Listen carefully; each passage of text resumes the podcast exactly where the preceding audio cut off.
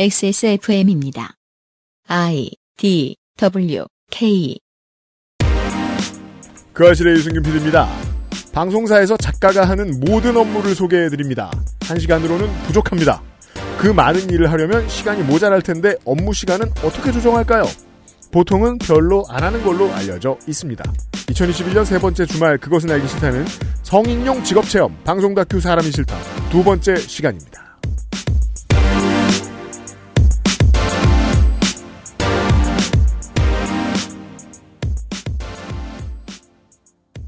윤세민 에디터가 이은혜 작가의 이 모든 이야기를 제 옆에서 듣고 있었습니다. 네, 맞습니다. 네. 좋은 반응 감사합니다, 청취자 여러분. 다른, 어, 고정 게스트들과 달리, 어, 이은혜 작가는 말이 많은데도 불구하고, 음, 조용하다. 맞습니다. 네. 네, 어, 많은 말을 했는데 조용한 것 같은 느낌이 드는 사람이 덜어 있죠. 네. 그런 게스트를 찾아서 방송에 앉히는 게 아주 어려운 일입니다. 그러니까 내가 하는 말이 뭐가 중요하다고들 이러지? 네. 그래서 반응이 좋았습니다. 신선하니까. 맞습니다. 네. 네. 특히 이번 방송은 이제 그 직업 체험이잖아요. 네. 근데 이제 프리랜서라든가 네. 혹은 저 정글로 들어가는 음. 모든 초년생들이 좀 참고하면 좋을 만한 내용이 많이 있습니다. 맞아요. 직업의 생리를 알게 되는 게 예를 들어 유튜브가 지금 이제 프로덕션들이 업무 분화를 이제 시작했어요. 네. 예전에는 한 사람이 다 했죠. 무슨 대도서관 씨다. 그럼 그 양반 혼자 다 했죠. 그렇죠. 네. 근데 이제는 구성과 홍보와 촬영과 편집의 영역에 있어서 점점 나뉘고 있죠. 왜냐하면 돈이 들어오니까. 그 돈을 갖다가 다시 어떻게 컨텐츠를 만드는 데 써야 좋을 것인가에 대한 인식도 늘어나고 있죠. 네. 네. 그래서 어 컨텐츠 경영을 배운 사람들도 편입이 되고 있습니다. 네. 세분화가 막 돼요. 근데 이상하게 한국의 전통적인 방송사는 업무 영역이 엄청 많음에도 불구하고 업무 분화가 역으로 줄어들고 있습니다. 음. 이거 하는 사람 저거 하는 사람이 다 준비돼 있다가 점점 줄어들고 있어요. 근데 하는 일은 똑같이 있을 거 아니에요. 누가 다 하냐? 거기에 대한 답변부터가 오늘의 이야기입니다. 그렇게 들면은 도태되고 있는 산업의 특징 같기도 하네요. 정확합니다. 그치만 이게 문제죠. 미디어 콘텐츠는 없어지지 않거든요. 네. 네, 형태가 그렇죠. 플랫폼만 바뀌는 거죠. 네. 죽을 플랫폼이 보여주는 사망 플래그에 대한 이야기는 아닐까 싶기도 합니다. 그리고 또 그런 식으로 또 참고하셔도 좋을 것 같아요. 뭐요? 이 작가들을 창취하는 방송사가 네, 무슨 작가를 창취해야 된다는 사명 같은 걸 어디서 교육받거나 네. 네 그런 거를 막 사원에 적어놓거나 사규에 적어놓은 게 아니에요. 어, 그럼요. 네 중요한 거는 결국 돈을 어디서 아끼고 어디서 착취를 하고 어디서 허리띠를 조이냐 인 거거든요. 진정한 상스러움은 철학에서 비롯돼요. 근데 이거는 사실 돈이 있는 어디에서나 좀 비슷하게 일어나는 일입니다. 맞습니다. 그런 문제들을 짚어볼 것입니다.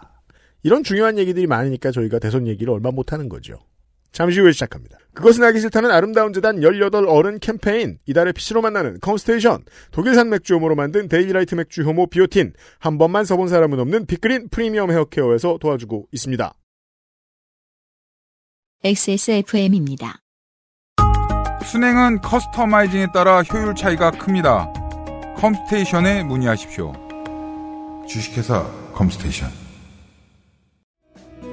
만 18세 어른이 되어야 하는 아이들의 자립에 함께 해주세요.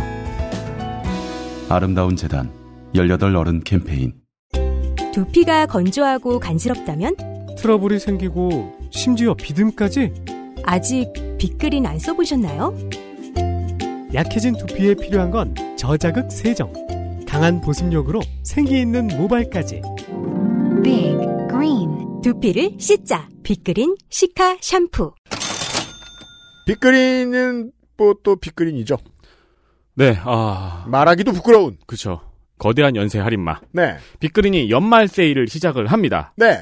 세- 빅그린 체인소 매서커. 이게 네. 유명상 PD의 워딩인데요. 네. 세일은 많지만 연말은 한 번뿐. 그렇습니다. 그러니까 연말 세일은 한 번밖에 없는 거예요. 맞아요. 네. 네. 다른 세일과는 이상하게 다른 할인율을 준비했습니다. 네. 왜냐면 연말 세일은 한 번뿐이니까요. 좀 많이 깎아요. 그래서 엄청나게 깎아요. 네. 이게 뭐예요? 전품목 50%. 네, 많이 깎습니다. 그렇습니다. 이 빅그린이 이제 샴푸만 있는 줄 아는 분이 많아요. 맞아요. 왜냐면 아무래도 샴푸가 대표 상품이고 맞아요. 또 많은 분들이 또 가장 많은 후기를 남겨주신 게 샴푸이기 때문인데요. 주로 샴푸 컨디셔너가 많이 팔리지만 실제로는 바디 제품도 있고요. 임산부 제품, 유아 제품까지 다양한 라인업이 준비되어 있습니다. X 플러스 1은 기존 고객들을 위한 행사지만 이번에 빅그린을 안 써보시는, 안 써보신 분들을 위한 행사이기도 합니다. 그렇습니다. 원 플러스 원이라고 하더라도 기존 고객 대상 행사예요. 그냥 사실 분들한테는 어, 개당 할인율이 중요한데 50%입니다. 빅그린은 저희 워낙 오래된 스폰서이다 보니까, 네, 사실 저희 광고가 나갈 때 그렇게 오랜 시간 동안 광고를 들으셨지만 아직까지 안 써보신 분들 계실 거예요. 네, 평소에 긴가민가 하신 분들은 이번 기회에 상품을 한번 트라이 해보시기를 추천을 드립니다. 그렇습니다. 아. 저는 개인적으로 제가 쓰고도 괜찮아서 이거를 선물로 여기저기 주거든요. 네, 선물 줄 때마다 반응이 정말 좋습니다. 그렇습니다. 10월 22일부터 빅그린 할인이 시작이 됩니다. 12월 22일부터입니다. 10월 왜 왜 10월이라 그랬지? 내면에 있던 소리죠. 그런가 봐요. 언젠 세일을 안 했어. 아, 혹은 벌써 1년이 갔을 리 없어 네. 같은. 하지만 연말 세일은 달라요. 네, 12월 22일부터 할인이 진행이 되고요. 어마어마하게 큰 할인율이다 보니까 네. 잊지 말고 챙기시기를 당부드립니다. 어, XSFM의 고객들 중에 내 기둥이죠. 컴스테이션, 퍼펙트 25, 평산네이처, 빅그린. 맞습니다. 네. 네, 올해 살아남는 건요. 그 땅파고 장사에서가 아닙니다. 맞습니다. 살아남을 이유가 있어서예요.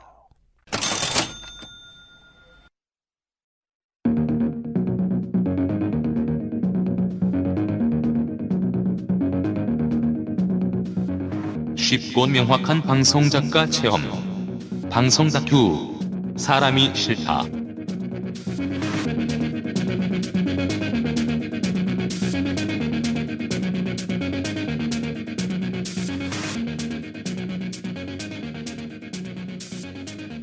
방송사 구경하는 두 번째 시간입니다. 네. 이은혜 방송 작가 나와 계시고요. 네, 안녕하세요. 못 갈 직장을 알아보는 일은 요즘의 청년들은 예전보다 확실히 정보가 많아서 어렵진 않은 편입니다. 그거 있잖아요. 직업 행성. 얼마 전에 공무원들이 네. 이제 시험에 합격하고 나서 6개월 정도 하는 15라고 부릅니다. 네. 음. 15일을 마치면 어, 떡을 돌리는 문화가 아. 음. 문제가 된 적이 있었죠. 이런 게 문제가 됐다는 건 음. 수십 년간 그래왔다라는 의미거든요. 네. 네. 네. 네. 그리고 그 정도 문화가 용인된다는 건 이 공무원 초봉 뻔한데 네. 그렇죠. 예. 잘 나가는 알바들이 한참 비웃을 수준이란 말이에요. 네. 예. 어, 그런 사람들한테 그런 거 뜯어내고, 아, 안 먹고 버리고, 그거 새로 채용된 사람이 직접 또 그, 쓸어서 버리고. 그런 문화가 용인되는 곳이면 다른 문화들도 안 봐도 뻔하기 때문에. 음. 장관까지 나서 질타를 하고 막 그런 상황이 있었는데, 그런 걸 보면 이제 고교생이나 대학생들이 생각합니다. 아, 저거 하면 안 되겠구나. 저 직업은 저게 나쁘구나. 그렇죠. 음. 예. 아, 그런 비슷한 얘기를 지난주에 해봤고요. 그래도 난 방송 좋을 것 같다. 음. 생각하시는 분들을 위해서. 아, 방송 작가가 하는 업무들을 이야기해드릴 생각입니다, 오늘은. 지난주에 그랬나요? 저는 되게 좋은 얘기만 했다고 네. 생각했는데. 어, 직업이 꿈인 사람들 입장에서는 많이들 손을 떼셨을 거예요. 네. 네. 죄송합니다. 현실적으로 봐야겠다. 네, 네, 맞아요. 네. 그래서 그 저 같은 경우는 누가 방송사 일, 그 방송 작가 일은 대체 뭐야? 그럼 뭐 어떻게 돼? 업계 정보는 어떻게 봐? 이러면 저는 거의 구인글 찾아보라고 해요. 네. 그러면 10중 8구는 그만두죠. 찾아보는 걸. 아, 그렇죠. 공포영화 오프닝 같은 거잖아요. 여기 오지 마. 네, 네. 그러니까 제가 살면서 본 음. 네. 가장 공포스럽고 고어한 컨텐츠였어요. 음. 뭐요? 어, 잡코리아하고 사람이니요. 특히나 거기에서 방송사 구인, 그 작가 구인글을 찾으시면 그렇죠. 네. 네. 네. 사람 대접을 받지 않게 됨. 음. 써있고. 네. 이게 참 그렇긴 한데 음. 이게 특히 방송 작가 같은 경우는 제가 업무 환경이 엄청 다 천차만별이에요. 네. 저 같은 경우는 지금 뭐 프리랜서다운 프리랜서로 일하고 있지만 그렇지 않은 경우도 되게 많고 음. 심지어 뭐 출장을 밥 먹듯 다녀야 되는 일도 있고 음, 음. 특히 뭐 여행 프로 이런 거 하게 되면은 그 네. 무조건이거든요. 왜냐하면 작가들은 한 번만 가는 게 아니고 이제 뭐 여러 번 답사를 해야 되니까 아, 그래요? 네네. 그래서 옛날에 뭐 물론 지금도 하고 있지만 1박 2일 아, 음. 경우에도 작가들이 답사를 네. 항상 다니고 한다고 네네. 그리고 지역 섭외 다 하고 이장 섭외하고 그렇구나. 네. 그렇죠. 뭐 하- 음식 프로 같은 경우도 작가들이 먹어봐야 되니까 와, 다 근데- 가- 미리 가보고. 너무 맛없는데 싶으면 어떡하지? 시간은 없고 난그 이미 배가 불러. 내일이 방송인데 맛이 너무 없는 거예요. 아니, 우리가 그 스트리트 푸드 파이터를 보고 있으면 음. 왠지 먹자마자 또 먹는 것 같잖아요. 아, 그렇죠. 음, 근데 실제 그 경험은 작가들이 하고 있었다. 그렇겠죠. 음. 아. 그래서 이제 대개의 업무 환경이 많이 다르다 보니까 방송 작가 같은 경우는 구인 공고를 되게 잘 뜯어보셔야 돼요. 음. 특히 다른 업종보다 저 같은 경우는 더 세세하게 봐야 된다고 생각을 하는데, 아 작가 구인 공고에 숨겨진 사실들. 네네. 음.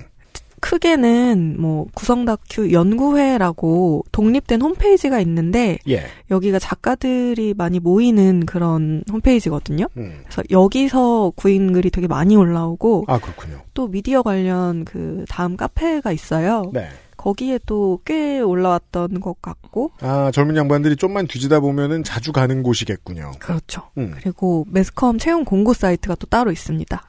음, 거기 있죠. 네 거기에 또 많이 이용하고 의외로 잡코리아 이런 데는 많이 이용을 안 하는 편인 것 같아요. 음. 다 거 그 미디어 직업 거기에 있더라고요. 네 맞아요. 그러니까 거기 훨씬 올려놓으면 많아요. 네 운영 원칙을 위반하여 삭제된 공고입니다. 그래서 이거 안 보이고 그런 거 아니야? 차단되고 예. 감히 이따위 직업을 현행법 위반입니다. 그래서 그 제가 방금 말씀드린 그런 세 가지 사이트를 보시면 되는데요. 네. 여기에는 어떤 것들이 보- 나오냐면 본사 제작인지 음. 아니면 제작사에서 제작을 하는지 근무 시간 상근 여부 복리 후생 복리 후생은 참 빈해요 보면은 대체로 밥을 드립니다 이런 것들이 쓰여 아, 있지요 음. 살려는 드림. 살려는 드림. 상근 여부도 사실 음. 쓰면서 부끄러울 지- 우리가 지난주에 얘기했던 그런 것이고 네. 음, 근무 시간도 써놨으면 그나마 다행인데 거짓말 확률이 좀 높고 네. 얼마나 거짓말인지를 예측하면서 봐야 될 필요가 그렇죠, 좀 그렇죠. 있죠. 음. 근데 공통적인 거는 이런 것들은 나오는데 급여가 안 나와 있어요 아 그렇죠. 협의. 네네 그 맞- 맞아요 협의 그리고 연차에 맞게 지급 이런 말인데 음. 이게 되게 그냥 갖다 붙이는 말이거든요. 제가 제일 인상적이었던 후기가 그런 거였어요. 급여가 써 있으면 직업 아니면 던전. 아 그럼 여긴 던전인데. 네. 난이도를 알 수 없다는 거예요. 음. 저는 옛날에 저 20대 때는 동생들한테 그렇게 얘기했어요. 음. 협의라고 써 있으면 1,800이야. 아. 100%. 아 죄송한데 여긴 더 낮을 수도 있어요. 네. 아무튼 그러니까 거기서 시작해서 음. 높이느냐 낮추느냐의 차이는 있겠죠. 그렇죠 네. 그렇죠. 그래서 이런 얘기를 좀 제가 해보고 싶어서 예, 예, 예. 네 그래서 몇 가지 단어를 조금 골라왔어요. 단어라 함은 구인 공고에서 종종 볼 수 있는 단어. 그렇죠. 많이 작가들 그 구인 공고에 많이 올라오기도 하고 음. 반복해서 쓰이는 묘한 표현들을 음. 가져왔습니다. 보죠. 일단 첫 번째로는 탄력적 상근이라는 단어가 있어요. 죽지 않으면 퇴근. 뭐 아, 탄력적 상대 역적 그거는요, 그, 저, 음. 시대극 보면 나오는 외건 오비. 외건오비. 탄력적 상근이라는 말이 되게 신기한 단어잖아요. 네. 이게 사실 붙으면 안 되는 앞뒤 단어가 이거는 뜨거운 아이스 아메리카노 주세요잖아요. 그렇죠, 그렇죠. 네, TV조선 악오라죠. 음, 네. 음. 붙으면 좀 안 되는 두 단어라고 저는 생각을 했는데 음. 이게 정말 많이 쓰여요. 아. 제가 녹음하는 전날에도 음. 집에서 원고 준비하면서 그 사이트를 다 돌았거든요. 네, 음. 지금도 많아요. 아주 많죠. 아. 한 세 개 중 하나는 있어요. 음. 그래서 어떤 단어냐 저도 도저히 이해가 안 가서 일단 사전을 찾아봤어요. 음. 탄력적, 상황에 따라 알맞게 대처하는 것. 아, 네. 상근, 날마다 일정한 시간에 출근하여 정해진 시간 동안 근무함. 앞뒤가 안 맞는군요. 아, 전혀 안 맞죠. 그렇죠. 도무지 결이 맞지 않고 네. 그리고 제가 그 특정했던 공고 하나 있는데 탄력적 상근이라는 말 옆에 주 1회 밤샘 있음. 와, 솔직하네요. 솔직한데 음. 어쨌든 이 두 단어 같이 있었어요. 그래서 네. 막 머리를 싸매고 고민을 했는데 이게 대체 무슨 말이냐. 아. 한국어 공부죠. 어, 막 고급 시간. 연, 구를막 했는데 네. 이런 뜻인 것 같아요. 조합을 하자면 출근을 해라. 정해진 시간 동안 근무를 해라. 음. 주 1회 밤샘이 있다. 하지만 상황을 봐가며 너에게 일찍 갈 기회를 주겠다. 음. 재택근무를 시킬 수도 있다. 약간 이런 말들이 짬뽕됐을 거라고 저는 생각해요. 그러니까 따라서 이제- 의미에 안 맞는 말은 상근이에요. 네. 그쵸. 네. 그러니까 상근이라는 말은 출근 시간을 지켜야 된다는 말이고 그렇죠. 탄력적이란 말은 퇴근은 없다는 말이죠. 그렇죠. 음, 출근 시간은 지키되 퇴근은 좀 탄력적이다. 탄력적이다. 네. 그런 이런- 단어를 많이들 쓴다. 음. 탄력적 퇴근이라는 말이 맞겠네요. 음. 아, 그쵸. 탄력적 퇴근. 근데 이게 이, 이 탄력적 상근이라는 말 안에 저는 복잡한 셈법이 들어있다고 생각을 해요. 음.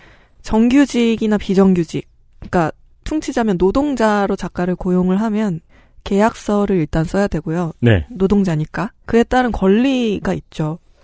아, 그게 없단 뜻으로 볼 수 있군요. 네. 노동자가 아니기 때문에 여기도- 노동자성 불인정이네요. 이 탄력적 상근이라는 단어의 정확한 뜻은. 그렇죠. 음. 그러니까 이 회사도 작가를 프리랜서로 고용하는 회사예요. 당연히. 음, 음. 근데 엄밀히 말하자면 프리랜서는 상근을 할 이유가 없죠. 이유가 없죠. 의무도 없고.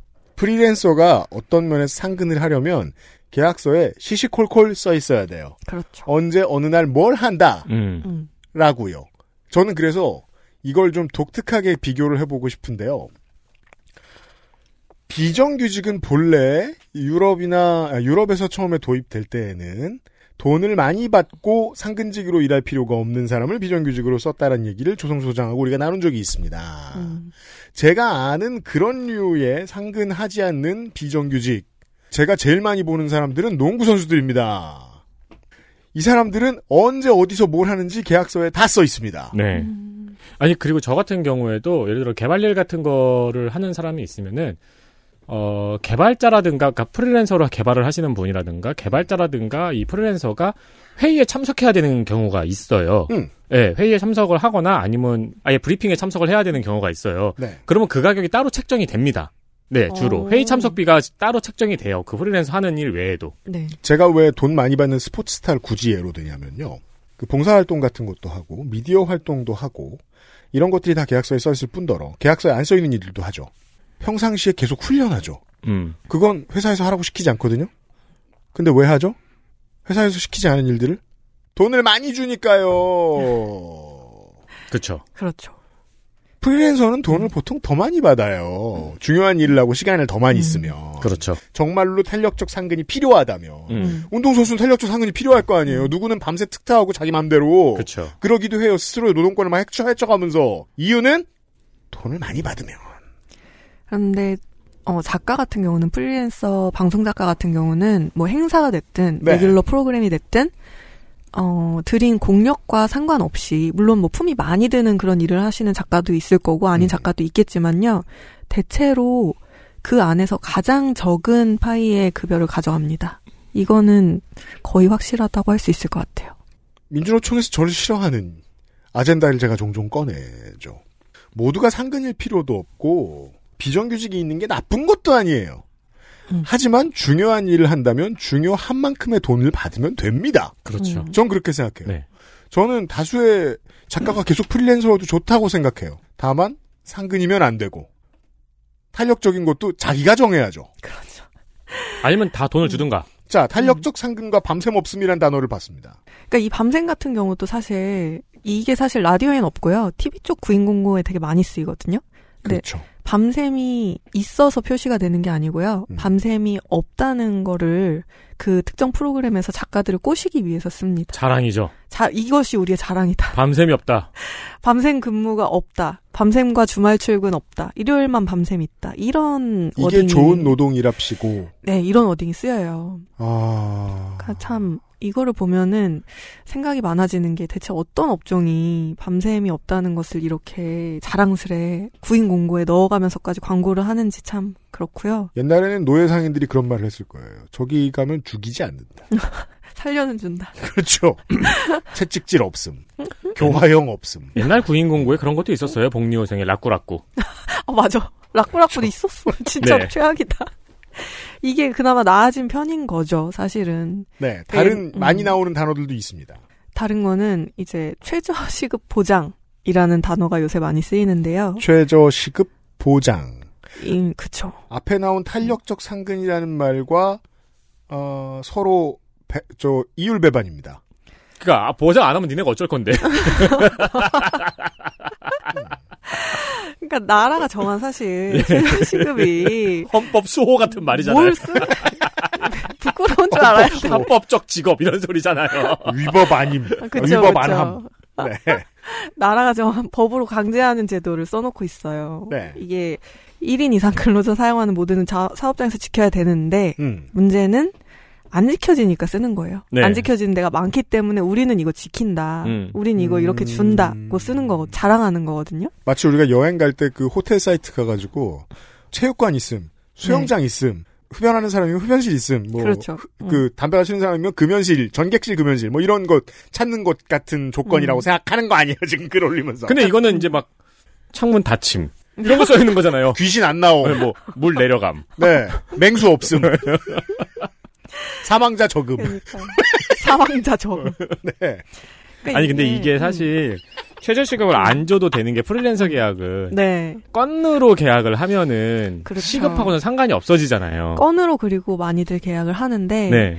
이 최저시급 보장이라는 말은 신입 작가 구인 공고에 많이 쓰여요. 음. 그러니까 건보다 이제 최저시급이 나을 거야. 그렇죠, 그렇죠. 어, 그러니까 우리는 이거 줄 거야. 이런 말인데 음. 제가 책을 내고 나서 에세이 수업을 한 적이 있어요. 작가님들 방송 작가님들 대상으로 에세이 수업을 했는데 예.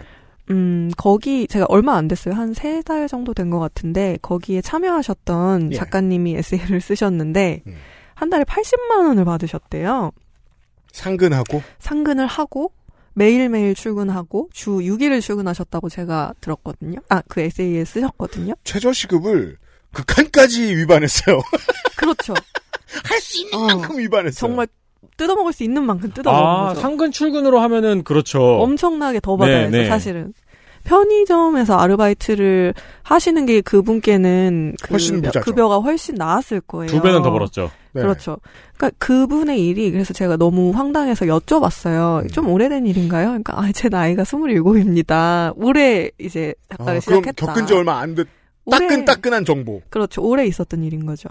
그래서 야 어, 그분은, 노동부의 사냥 저 대상. 어, 지금 가시면, 한몫 단단히 쥐고 연맥일 수 있어요. 챙길 수 있죠. 그렇죠. 네. 네. 그렇죠. 왜냐면 출근 기록이 있기 때문에.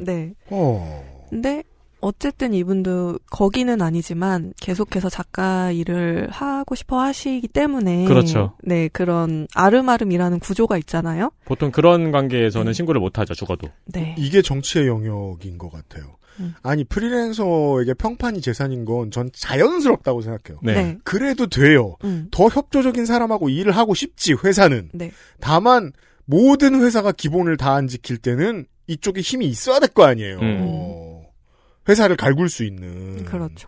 80만 원 같은 소리. 와 놀랍습니다. 그래서 이분은 뭐 그래서 조금 더 지금은 현재는 조금 더 나은 곳으로 이직을 하셨는데 음. 어쨌든 올해도 이런 일이 계속 일어나고 있고 네 그리고 최저시급만큼 굉장히 빈번하게 등장하는 표현이 또 하나가 있어요. 봅시다.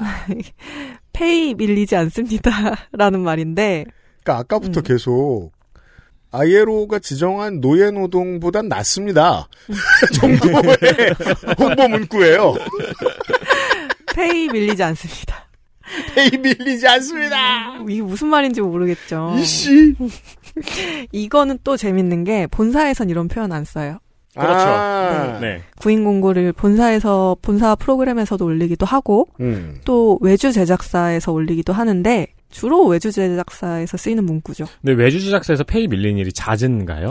굉장히 많고 제 주변 같은 경우는 외주 제작사에서 한 번이라도 일해보셨던 작가님들은 페이가 밀리거나 아니면 아예 받지 못하셨거나 음. 이런 경험이 다들 있으세요. 근데 제가 미약한 경험으로 생각을 해본 바. 네. 보, 페이가 밀린 이유는 방송국에서 그러니까 원청에서 정산이 늦어져서일 텐데. 그게 설명이 있어요 따로 여튼 아, 네? 그러면. 네. 얘기해봐요. 여러 가지 이유가 있을 수 있을 거예요. 음. 아, 질문을 끝내봐요 에디터가. 아니, 근데, 보통 보면은 월급들은 따박따박 가져간단 말이에요. 아 그건 그렇죠. 제가 답할 수 있어요.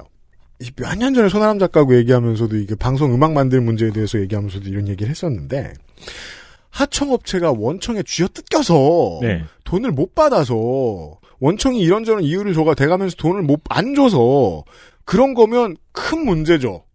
법의 테두리 안에서 해결할 수 있는 방법도 없지는 않아요. 네. 음. 다만 이건 숫자로 봐야 돼요. 제가 아는 방송 작가 같은 사람들이 페이를 밀려서 받게 되는 대부분의 이유는 하청업체 사장들이 떼먹기 때문입니다. 음. 잠적하고 도망다니기 때문입니다.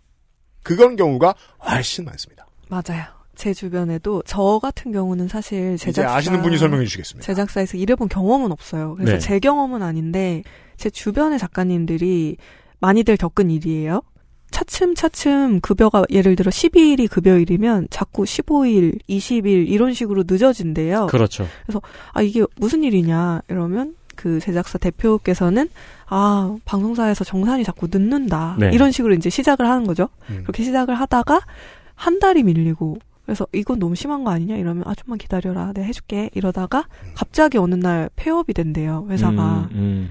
그러니까 대표는 폐업 신고를 해버리고 그냥 잠적을 해버리면 제작사에서 작가만 일하는 게 아니고 그 안에 또 다른 인력도 있어요 뭐 뭐 스타일리스트도 있을 수 있고 그렇죠. 카메라 인력도 있을 수 있고 음. 그런 분들은 구제를 받을 수가 없어요.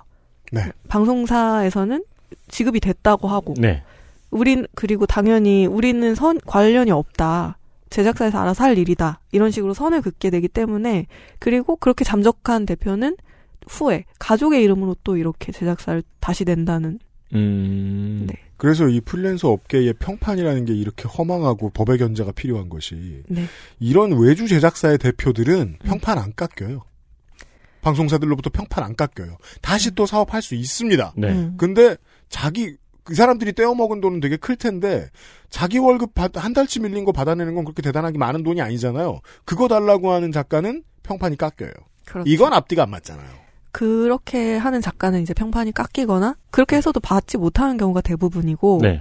그래서 뭐 어쩔 수 없이 그냥 울며 겨자 먹기로 노동력만 착취당하고 다른 일을 찾아야 되는 그런 구조가 되는 거고 음. 오죽하면 이런 일이 계속 반복되니까 작가들끼리 상습적으로 급여를 체불하는 제작사가 공유돼요. 음, 네. 음. 그래서 얘네 뭐 이렇게 방송사에서도 자기 일 아니라고 선을 긋고 제작사는 이제 잠수하고 끄시고 하니까 우리끼리 그러면 우리끼리 우리를 어떻게라도 좀 구하자 해가지고 그냥 그런 블랙리스트 정도만 공유를 하는 네, 네. 그렇게 되는 거죠. 그 저기 아까 말씀해 주신 다음 음. 카페 같은 곳에 네. 그 블랙리스트 자료는 혹시 없나요?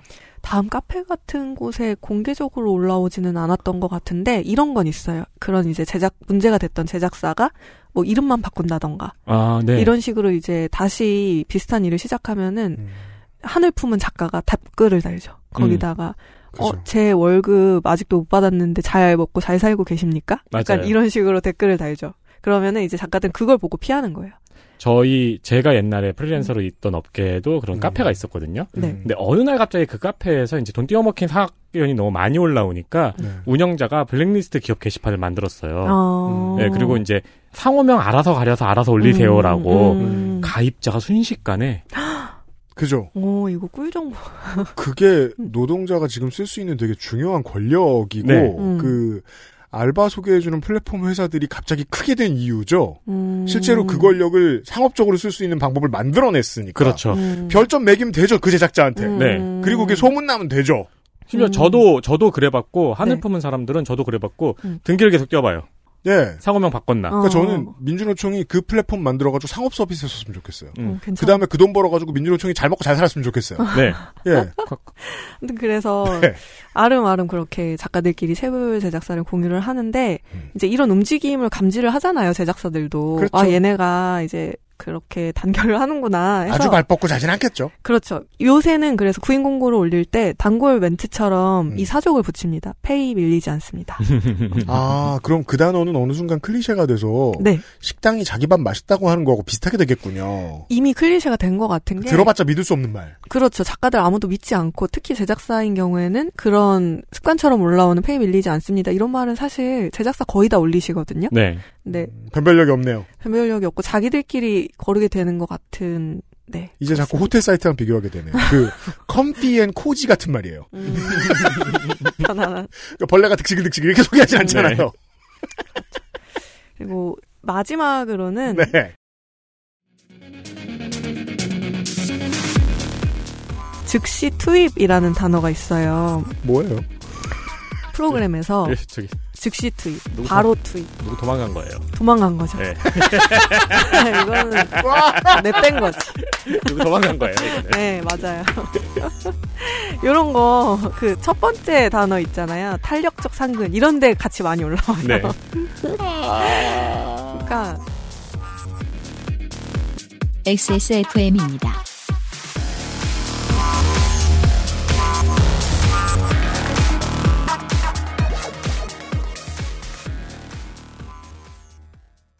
데일리라이트 맥주 휴모는 알약이라 먹기도 편하고요.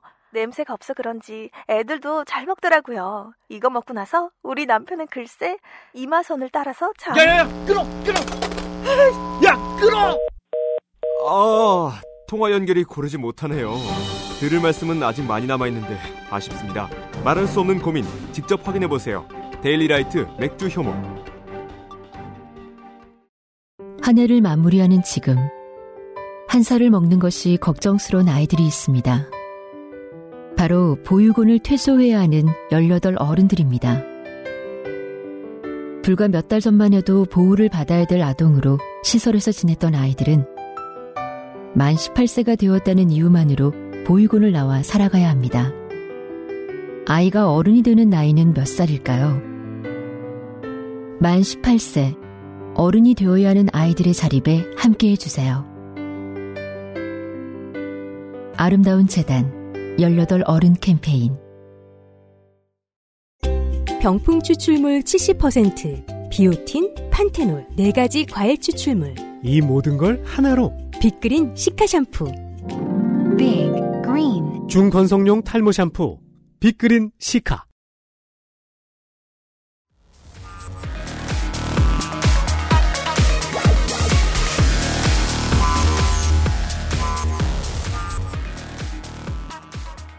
이 탄력적 상근 시키고 일주일에 한 번 밤샘 시키고 이러면은 길게 일하기가 사실 되게 힘들거든요. 네.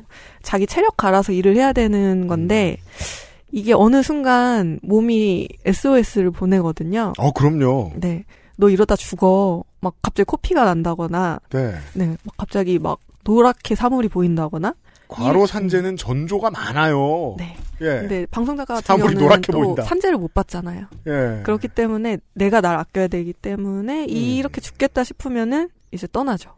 떠나면 음. 사람이 급히 떠난 현장은 거의 티가 나요. 네. 그래서 뭐 아. 이렇게 시기를 두고 보통은 방송일이라는 게 또 막 이렇게 막 후다닥 하는 게 아니고 아 뭐 라디오만 하더라도 네. 콘솔을 어떻게 잡고 이런 것들을 배워야 하잖아요. 음. 근데 그게 안 되도록 아 오늘 면접인데 즉시 투입 가능하신 분 다음 주부터 출근 가능하신 분 이런 것들은 10중 8구는 사람이 도망갔다고 그렇죠. 봐야죠. 저는 그런 문서도 받아봤어요. 뭐야? 이 문서를 이제 들어오시면 바로 하셔야 된다. 문서를 던졌는데 문서가 음. 예를 들어 뭐 버튼을 누른 상태에서 뽑아주세요라는 문, 문장으로 끝나야 되는 거예요. 네. 음. 근데 버튼을 누른 상태에서 뽑에서 끝난 거예요. 어?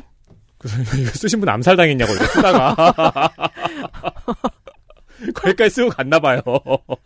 도망갔고 아, 예, 아까까지는 호텔이랑 비교했는데 이거는 음. 진짜로 저 어, 텍사스 전기톱 연쇄살인 아, 그러니까요. 네, 보면 이 그 집이 처음에 고요하잖아요.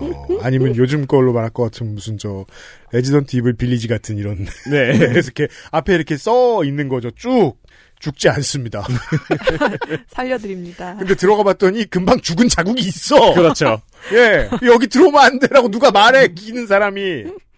그 끝에 페이 밀리지 않습니다. 보통 이렇게 써있고. 보통 부동산 업자가 말리잖아요. 이 던전이죠. 던전. 아, 그러니까 부동산 업자 말리지 않아요. 눈빛은 들리지.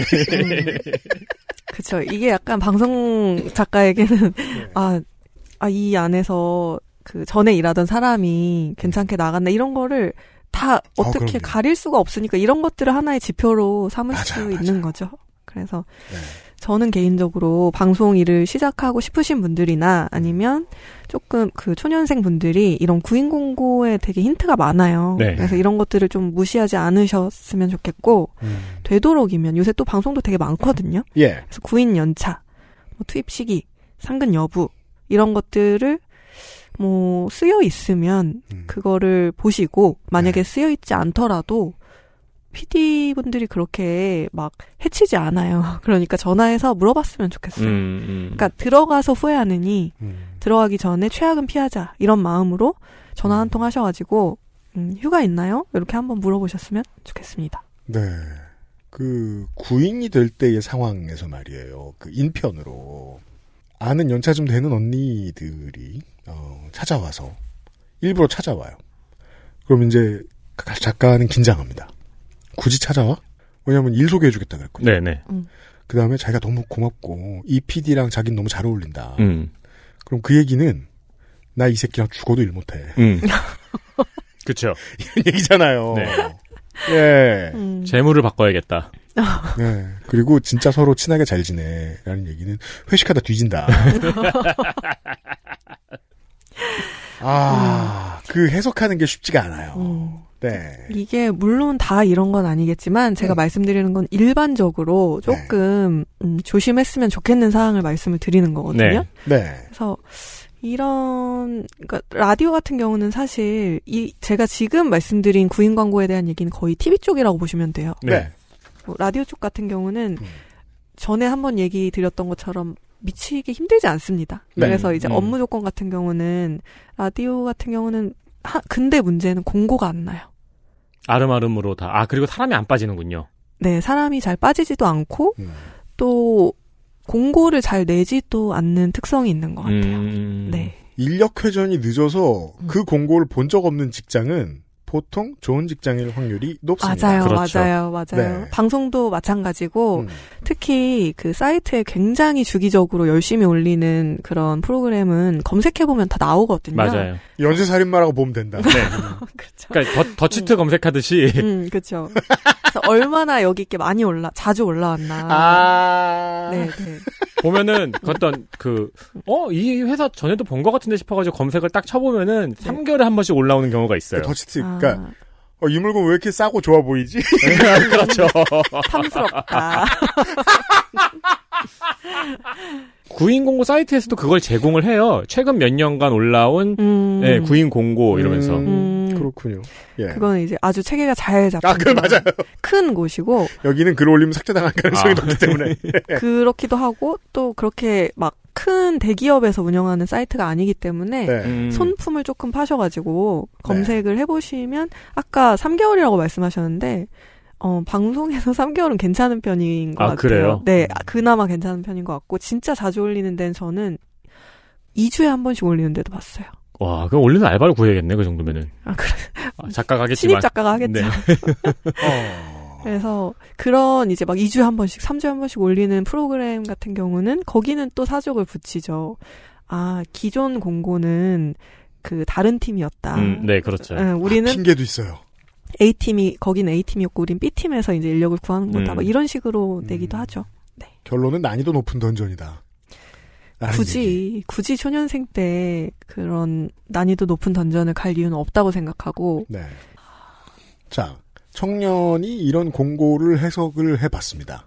음. 어, 그리고는 들어가서 뭘 하는지에 대해서 음. 아, 이제 이야기를 해볼 시간입니다. 방송 작가가 일반적으로 하는 일에 대해서 많은 분들이 어 구성 지필만 하는 거 아니야? 아니면 섭외까지 구- 섭외하고 노트북 그런 앞에 거 앉아서 쓰고? 카페 안에 카페 계속 앉아 있는 거 아니야? 그쵸 그쵸 좀 그런 걸 많이 상상을 하시는데 네.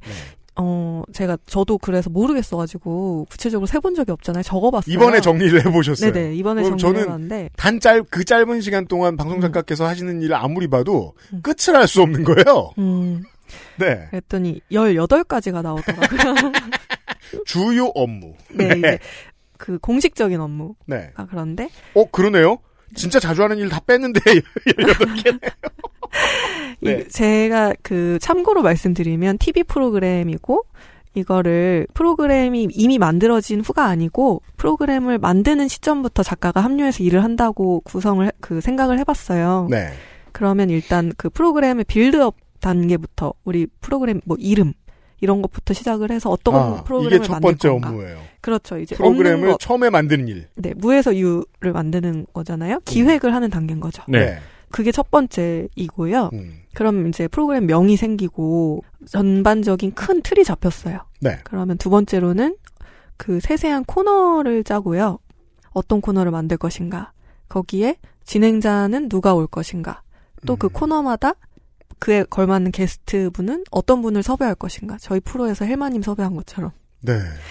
뭐 야, 어, 그런 거. 얼른 생각했을 땐 그건 정규직이 다 해야 될 것 같은데 그렇지 않아요. 같이 하죠. 예. 음. 같이 피디님과 작가들이 같이 하고요. 그리고 세 번째로 넘어가면 이제 진행자도 정해졌고 네. 게스트도 다 됐어요. 그러면은 아이템 그 주에 아이템을 발제를 하는 겁니다. 음, 어떤 이거는 방송? 음. 네. 아무래도 뭐 저는 뭐 예능 많이 안 봅니다만 어, 여기 두 분은 어, 예능을 많이 보신 걸로 알고 있기 때문에 음. 예능으로 말할 것 같으면 아이템 내는 거 꽤 골치 아픈 일일 것 같아요. 뭐 네. 네. 인기 있는 러닝맨 같은 프로그램 생각하면 게임이 매주 나오잖아요. 다양한 네, 네. 게임들이 그 맞아요. 게임들을 다 개발하는 거죠. 그렇죠.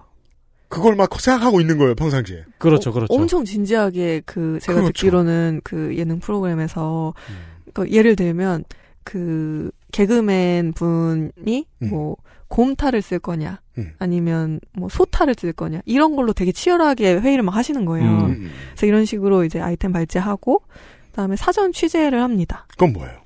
이것 같은 경우는 이제 뭐 예를 들어 뭐 까나 까나리 무슨 게임을 한다고 해볼게요. 아, 까나리 먹- 마시기 먹기 복- 힘든 것. 복불복. 뭐 복불복 게임을 한다고 치면은 네.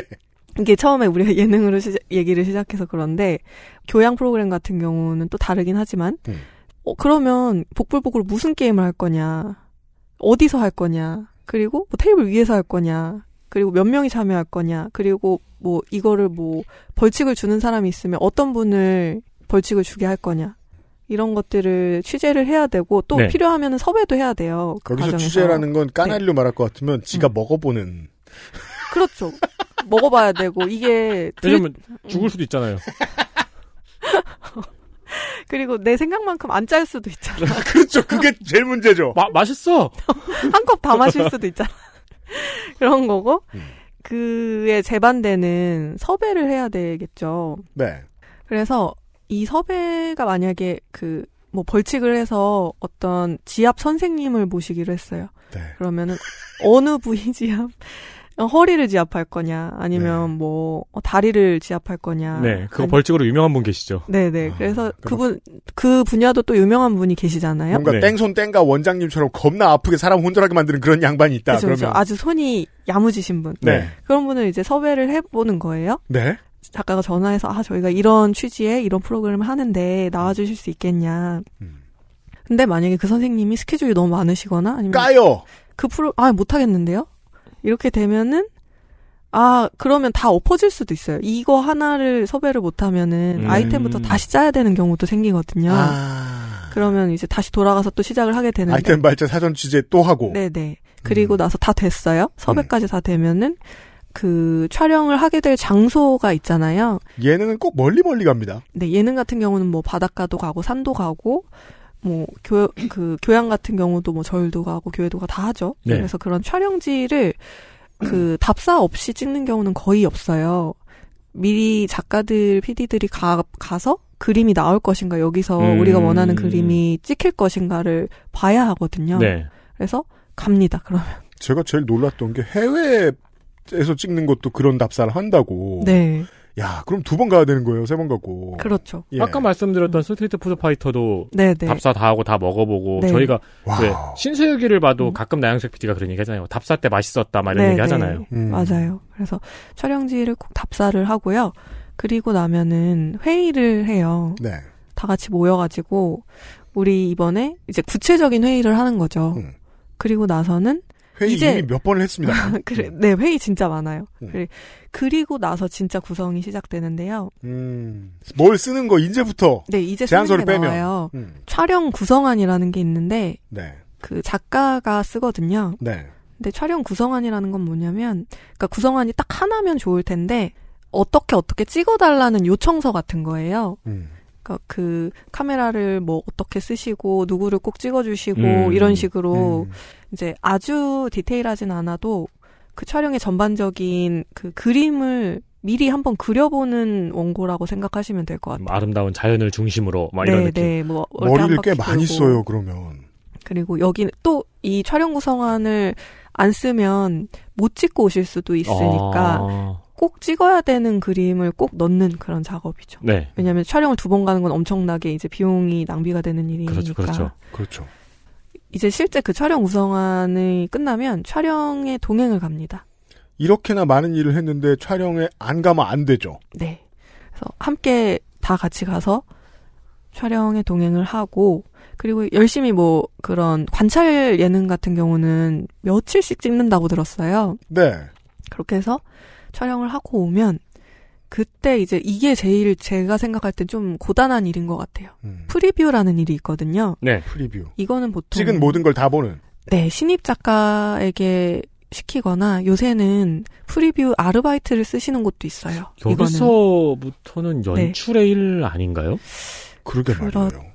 사실- 여기서부터는 PD 쪽 음. 일이 아닌가요? 그러게요. 프리뷰 같은 경우는 어, 편집을 하기 위해 필요한 그 밑자료잖아요. 네. 그래서 사실상 저도 엄밀히 말하면 작가의 업무는 아니라고 생각을 하는데 네.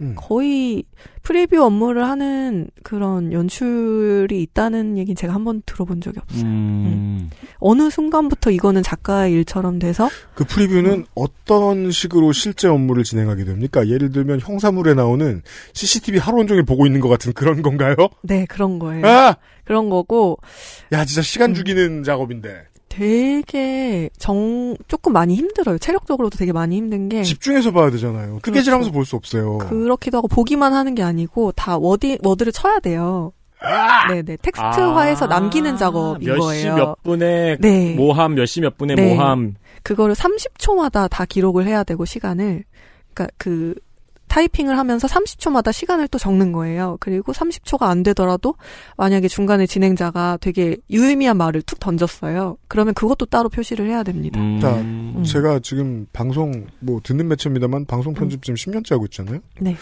이거 하는 사람은 몇 년, 저 기대 수명 몇 년 안 되겠는데요? 그 어, 뭐 얼마 못 삽니다. 이거 이렇게, 이런 일 해가지고는. 이게 조금 전문적으로 하시는 분들이 또 있잖아요. 속기사분들은 이거 되게 예. 이제 그게 본인의 업이고 해서 저는 이 일 같은 경우는 그 스페셜리스트한테 하, 그 부탁을 하는 게 맞다고 보는데 이거를 신입 작가들이 진짜 많이 하고 보통 이거를 하다가 작가 일을 때려치우는 친구들이 진짜 많아요. 이런 당연한 업무야말로 정규직의 업무여야 할 것 같은데요. 그러니까 어, 늘 저번에도 그런 생각이 들었는데, 그러니까 제일 하기 싫은 업무들이 다 작가들한테 가는 느낌이 확실히 들어요. 그렇죠. 그 중에서도 신입 작가. 네. 그러니까 심지어 중요하든 안 중요하든 네. 귀찮으면 네. 아 이게 그리고 그 뭐 우리 지금 이렇게 같이 얘기하는 것도 텍스트화하면 수십 장이 될 거거든요. 그렇죠. 그렇죠. 네. 근데 뭐 예능이나 관찰 예능 이런 것들은 또 장면 묘사도 텍스트로 해야 되고 그래서 맞아요. 굉장히 힘들어하고 막 건초형 걸리고 나가고 이런 일들이 많이 반복되죠. 그 녹취 맡기면 돈이 얼마입니까? 아, 그렇거든요. 진짜 네. 꽤 들거든요. 음. 그래서 프리뷰가 참 이게 네, 네. 고난의 업무고 음. 그 다음으로는 편집 구성안을 써요. 이제 11번째. 편집 구성안 같은 경우는 촬영 구성안하고 다른 게 그 촬영한 결과물을 가지고 이렇게 이렇게 편집해 주세요라고 쓰는 원고인 거예요. 그러니까 이것도 PD 일이잖아요. 그러니까 네. 이건 진짜로 PD가 해야 할 그러니까 이건 진짜 일인데? PD 일이잖아요. 그렇죠. 사실 편집 구성안이라는 게 왜 있어야 되는지 조금 저는 의문이긴 해요. 편집을 누군가 구성하면 필요 없는 문서예요. 네. 그리고 직접 책임질 사람이. 그렇죠. 그래서 뭐 드물게는 제가 다큐 쪽에서 일하시는 선배 작가님께 들었던 일은 어떤 PD님 같은 경우는 편집 구성안을 요구하지 않는 분도 있다고 하는데 그 작가님도 수십 년 경력이신 분이셨거든요. 네. 근데 되게 감격해 하면서 말씀하셨어요. 음. 이런 이런 분도 있다라고 어. 하시면서 아무튼 보통은 다 편집 구성안을 씁니다. 네. 그리고 그것을 토대로 PD님이 편집을 하셨겠죠. 음. 편집을 하고 그리고 또 그 편집 구성안뿐만이 아니고 어떤 자기의 그런 감이 들어서 편집을 한 뒤에는 가편 시사라는 걸 해요. 이게 완성된 그 결과물은 아니고 그 어느 정도 그냥 뚝뚝 잘라다 붙인 네. 그 그렇죠. 그걸 다 정도 같이 본다. 그걸 다 같이 보면서 아 어떻게 매끄럽게 만들 것인지 음. 또 부족한 게 뭔지 채울 거 뭔지 그런 다음에 CG 자료를 만드는 게 열세 번째고요. 네. 말하다 지금 지치고 있어요. 그렇죠. 그 다음에 CG 자료를 만든 뒤에는 CG도 요즘에는 방송 내내 1초도 안 쉬잖아요. 음. 네, 맞아요. 그래, 그래서 그거를 어느 정도 밑그림은 그려서 CG실에 드려야 되니까. 어. 네. 그 밑그림 정도의 작업이긴 합니다. 네. 그리고 나서는 자막 원고를 쓰고요. 네. 그 다음에 이제야 우리가 아는 순서가 나옵니다. 네, 그 다음에 나레이션 원고를 씁니다. 아. 그 다음에 와 드디어 완편 완성된 거의 완성된 것으로 다 같이 또 한번 보면서 시사를 하죠. 다 같이 그 시간 없어 죽겠는데 다 같이 보는 거 되게 좋아하네요. 네, 그니까요. 바빠 죽겠는데. 그래서 그 다음에 거의 마지막 다 왔어요. 생방송이 아니면 이제 어느 정도 끝이 나고요. 네. 네. 생방송일 경우엔 현장에 있으면서 변수에 대응을 합니다. 그렇죠. 그것도 해야죠. 여기까지 지금 머리 다 썼는데. 네. 네. 그리고 나서 정말 정말 최종 진짜 최최 최종으로 게스트 출연료를 정산해요. 아, 네. 그건 왜, 왜 작가가요? 가끔 자기 것도 자기가 할 때도 있어요. 아니, 근데 그거는 음. 그 회사의 정산을 담당하는 그러니까 그 최종 정산이라고 보기는 좀 어렵고 네. 게스트의 급여 정보 같은 것들을 모아. 요청을 해, 해서 네. 모아서 그 피디님께 전달하는 역할을 하는 거예요. 그거는 그 회사의 지금 이, 이 질문을 에디터가 하고 싶은데 말이 안 나오는 거예요. 음. 이 업무 중에 상당 부분이 이 업무만 네. 전담하는 정규직이 필요해요. 그리고 있어요. 직원들 월급 주는 부서 있잖아요. 네, 행정 업무를 하시는 분들이 다 있죠. 네. 근데 그 사람들 인력을 더 늘려서 해야 할 일을 작가가 하고 있는 게 18개에서 몇 개쯤 됩니다. 네, 맞아요. 네. 여기까지가 제가 생각해본 공식적인 일이고요. 미안합니다. 네. 어, 왜 이렇게 길어? 비공식적으로. 비공식적으로 제가 네. 가서 본 많은 것들은 다 여기 나와 이제부터 나와요. 아, 네. 홈페이지를 관리하는 업무를 하기도 하고요. 네. 또 주차 관리, 본인 뭐 게스트 그 진행자 주차 관리를 하기도 하고 네. 어떤 방송에 누구 나왔고 뭐 올라왔고 뭐 이런 세세한 내용 쓰고 이런 거 저 수정하는 일 합니다. 네. 그렇죠. 그리고 회의를 준비하는 뭐 다과를 놓고 그거 누가 깝니다 또. 누가 깔아야 저거. 깔아야 회의를 하니까요. 네. 그리고 그 근데 회의- 다과 까는 알바는 따로 고용할 수 있거든요. 아니 그리고 그것도 안 합니다. 회의 준비는 그렇다 쳐도 이 다음이 회의록 작성이거든요. 네. 회의록 작성 프리랜서한테 시키는 건 진짜 양아치예요. 그쵸. 언, 이게 그러면 프리랜서로 쓰면 안 되는 거긴 하잖아요. 예. 그리, 그런데 그 신입 작가분들이 진짜 양아치 레벨은 아까 한 9번쯤에서 이미 저 어프로브도 됐고요. 회의록 작성을 프리랜서한테 시키는 거는 뭐 일에 대한 자존심도 없다는 거예요. 그다음에 네, 회의록 작성을 보통 신입 작가님들이 많이 하시고, 음. 그 다음에 이제 회의에서 나온 아이템들이 있잖아요. 예. 선배들이 막 던진 아이템을 취합하고, 음. 모으고, 그걸 깔끔하게 만들어 문서화해서 각자에게 전달하는 일. 네. 또 작가가 합니다. 음. 그리고 스케줄 조정. 그 피디님 스케줄, 뭐 작가, 그 선배 작가님 스케줄, 진행자 스케줄, 이런 거 다 알고 있어야 돼요. 음. 그리고 상품 관리, 선물 발송, 이런 것들도 작가가 많이들 하죠. 아니 그러게 이런 게 발견되네요. 너무 많은 것들이 정규직 업무입니다. 네. 그렇죠. 그리고 그 생방송일 경우에는 뭐 게스트분 왔다 갔다 안내하는 거, 그다음에 그 웹기사 작성하는 거. 요새는 방송 내용 웹기사로 많이 올리잖아요. 그렇죠. 이런 것들이 추가되는 경우도 있어요. 음. 그리고 지역사 지역의 한 방송사 같은 경우는요. 과거엔 작가가 주말 녹음 광고를 받고 이거는 그 라디오 쪽인데요. 네. 작가가 주말에 이제 녹음 방송이 나가잖아요. 그럼 네. 거기 광고가 끼는데 그 광고가 바뀌는 일이 있어요. 월초 월말에. 아 그럼 광고를 다 껴가지고 음원을 다 만들어놨는데 네. 그걸 바꿔 끼는 일은 편집실에 들어가서 편집하는 사람이 해야 되는데 그거를 작가, 가 네. 아니 왜요 PD 주말에 출근 안 해 있나? 하기 싫으니까. 하기 싫으니까. 그래서 네, 이런 과거에는 이성적인 답변 하기 싫으니까 그것도 작가가 했었고 더 네. 중요한 게 전 이게 되게 문제라고 생각하는데 방송 의뢰라는 게 있어요. 이게 뭡니까? 이게 뭐냐면 그 녹음 방송 같은 경우는 그 녹음된 라디오 방송 같은 경우는 방송을 그 완본을 만들어서 올리는 것을 의뢰라고 하거든요. 네. 그러니까 최종 프로브를 하는 거예요. 이거는 저희가 정말 만들었습니다. 손 뗍니다. 이제 진짜 올린 겁니다. 하는 음, 음. 버튼이거든요. 납품이군요. 최종 납품 버튼이죠. 네. 그거를 작가가 했다는 거예요. 방송사의 모든 것이지 않습니까 청취자 여러분 지금까지 들어보시면 그러니까 이건 되게 사고가 날 수도 있는 거고 제가 생각할 때는 총 책임자가 해야 되는 일이거든요. 네. 네. 그 회사로 따지면은 부서의 장이 우리 부서에서 이 프로젝트 결과물을 내놓았습니다. 도장 꽝 하는 일인데 이미 지금 이쯤 왔으면 총괄 프로듀서와 각 부서장의 할 일이 제로로에 수렴해요. 네. 여기까지 작가가 하면. 그래서 이 방송 의뢰 같은 경우는 이제 문제가 되니까 좀 말이 많기도 하고 음. 해서 최근에는 이 일은 빠졌다고 합니다. 음. 네. 그 수십 개 중에 하나를 뺐습니다. 네. 네. 이렇게 쭉 얘기를 길게 했는데 사실상 방송 처음부터 끝까지 조금 손이 닿지 않는 곳은 없다고 볼 수 있을 것 같아요.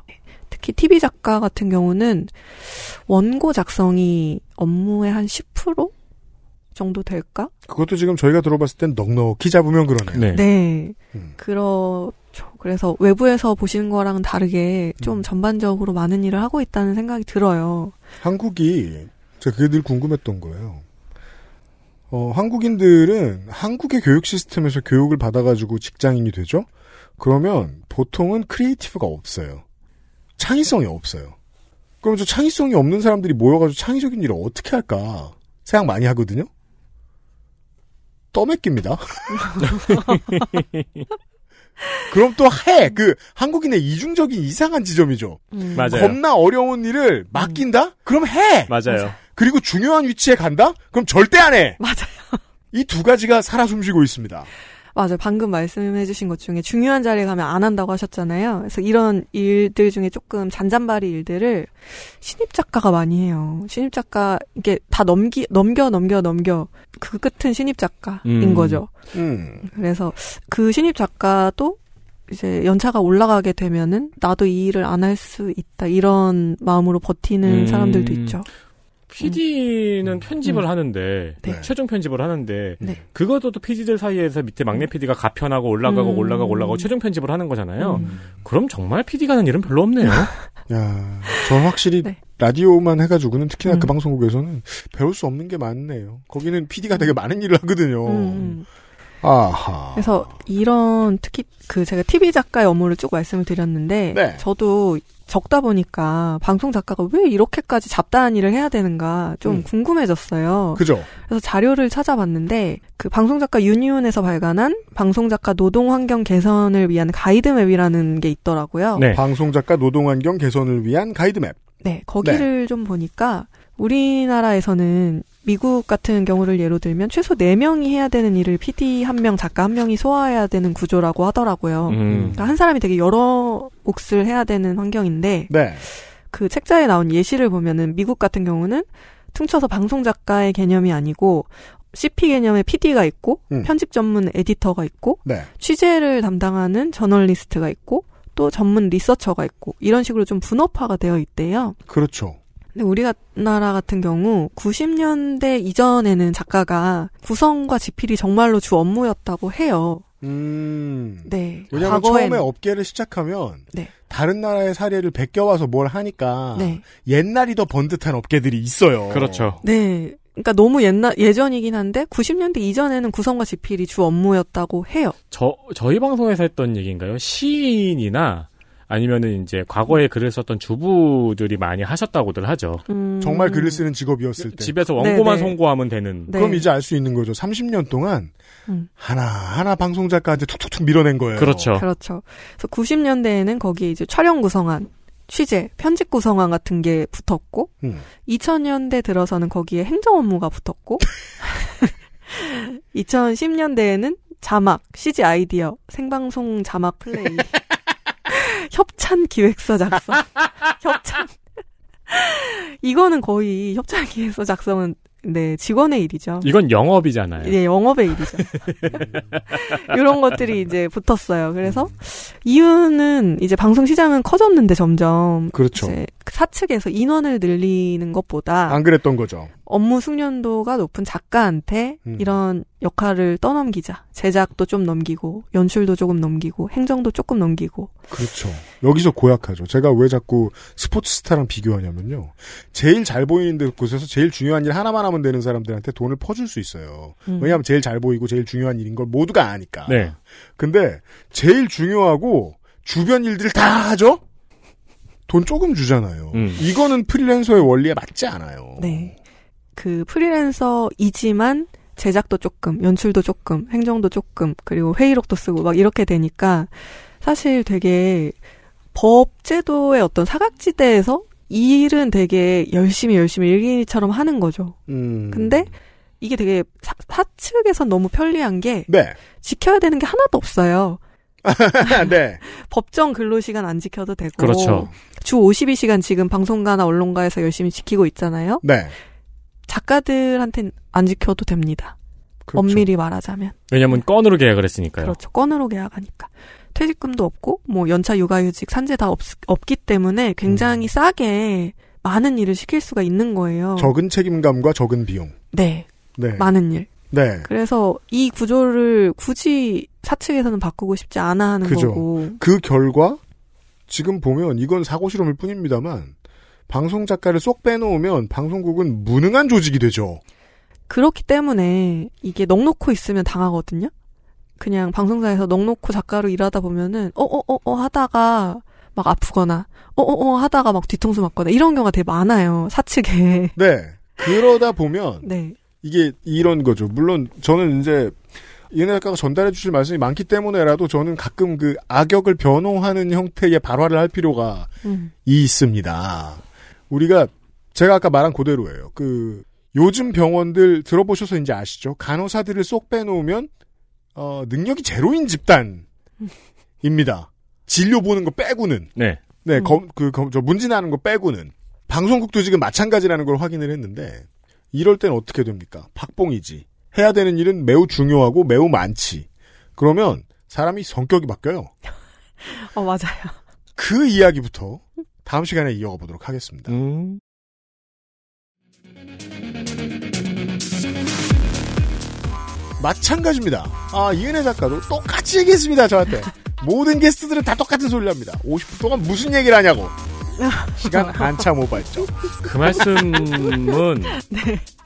저기 농축산인도 했거든요 처음에 뭐라, 아. 무슨 얘기를 하냐고 음. 그리고 10회 정도 하고 가죠. 그렇죠. 말씀 엄청. 아, 제가 급식 얘기 되게 재밌게 들었거든요. 아, 네, 그렇죠. 네. 정원적으로 말할 것 같으면 처음부터 알고 있었죠. 네. 옆, 듣는 사람이 토하고 귀에서 피날 때까지 계속 떠들 사람인데 뭘. 근데 이은혜 작가는 그렇게까지 생각하지 않았습니다. 네. 아, 이번에도 또 오버합니다. 네. 하던 것을 다르고. 다음 주 이 시간 주말에 다시 만나뵙도록 하겠습니다.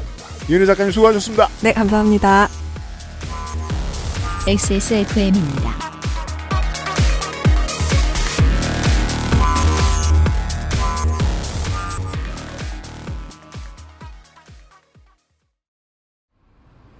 좋아요. 진짜 확실히 좋아졌어요. 어, 이렇게까지 효과가 좋을 줄은 몰랐어요. 자신감이 생기니까 어제는 소개팅도 했다니까요.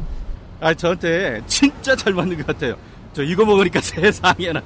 아 저 이마선을 따라서요. 잠먹고 야야 잠만 마고 마고 마고 누구 망하는 걸 보고 싶나요? 말할 수 없는 고민? 직접 확인해보세요. 데일리 라이트 맥주 효모. 내장 그래픽을 갖춘 안정적인 CPU, CPU의 가장 적절한 메인보드. 하드디스크만 써본 분들은 상상조차 하기 힘든 속도의 M.2 SSD. 기능성과 디자인을 모두 충족하는 케이스까지 이달의 PC로 빠르게 구매하실 수 있습니다. 010-8279-5568. 원하시는 다른 어떤 사양도 대처할 수 있는 컴스테이션에 문의하셔도 좋습니다. 주식회사 컴스테이션. 아스트랄 뉴스 기록실 뉴스 아카이브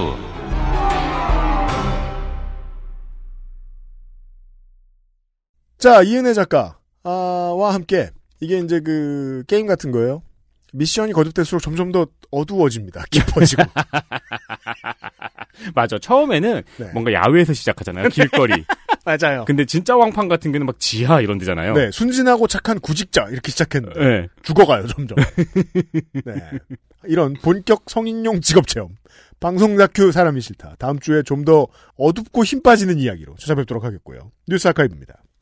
네, 이번 주 뉴스 아카이브는 죽음에 관한 무거운 이야기인데 한편으로는 또 재밌는 이야기입니다. 네. 네. 2000년 12월 13일 텍사스 세븐이 탈옥을 했습니다. 이게 뭘까요? 텍사스 세븐은 강간, 강도, 아동 학대 등으로 종신형을 선고받은 중범죄자들입니다. 네. 이 일곱 명이 20년 전 이번 주에 탈옥에 성공을 한 겁니다. 간수의 무기를 탈취해서 도주를 했어요. 네. 크리스마스 이브에 상점을 털다가 경찰이 출동을 하자 그 경찰까지 살해했습니다. 당시에 50만 달러의 현상금이 걸렸고요. 한 달 뒤에 모두 체포가 되었습니다. 네. 7명 중 1명은 체포 직전에 자살을 했어요. 그리고 모두 사형 선고를 받았어요. 네. 4명의 사형은 지금 집행이 됐습니다. 그럼 2명이 남았습니다. 이 2명, 패트릭 머피 주니어와 랜디 헬프린입니다. 20년이 지났는데 이 두 사람은 아직 살아있습니다. 네. 게다가 배경인 텍사스가 중요한 이유가 있습니다. 네, 텍사스주는 아직 사형제가 있는 주이고요. 네. 미국에서 집행되는 사형의 절반 정도를 텍사스에서 집행을 합니다. 그러니까 텍사스에서 태어나면 미국인이 사형당할 확률이 극히 높아진다는 겁니다. 그렇잖아요. 네. 어, 그래서 사형제 찬반의 중심에 있는 주예요. 그렇지만 이게 또 텍사스 내부의 정치 구도가 중요한데 텍사스는 21세기 이후로 원래는 전통적인 공화당의 완전한 콘크리트라고 네. 여겨졌는데 좀 흔들렸습니다. 대도시 지역은 민주당 성향으로 많이 바뀌었습니다. 네. 그래서 이제 대도시 아닌 교외 지역의 성향, 교외 지역의 표로 공화당이 버티고 있게 됐어요. 그래서 내부에서도 논쟁이 엄청나게 많은 겁니다. 대도시에 있는 공화당 시민, 그, 저 민주당을 지지하는, 공화당을 지지하지 않는 텍사스의 시민들은 화가 났어요. 아니, 계속 공화당 찍어주다 보니까 우리만 전기가 다 끊기지 않느냐. 그렇죠. 사형제에 대한 논쟁도 마찬가지로 텍사스 내에서도 아주 시끄럽습니다.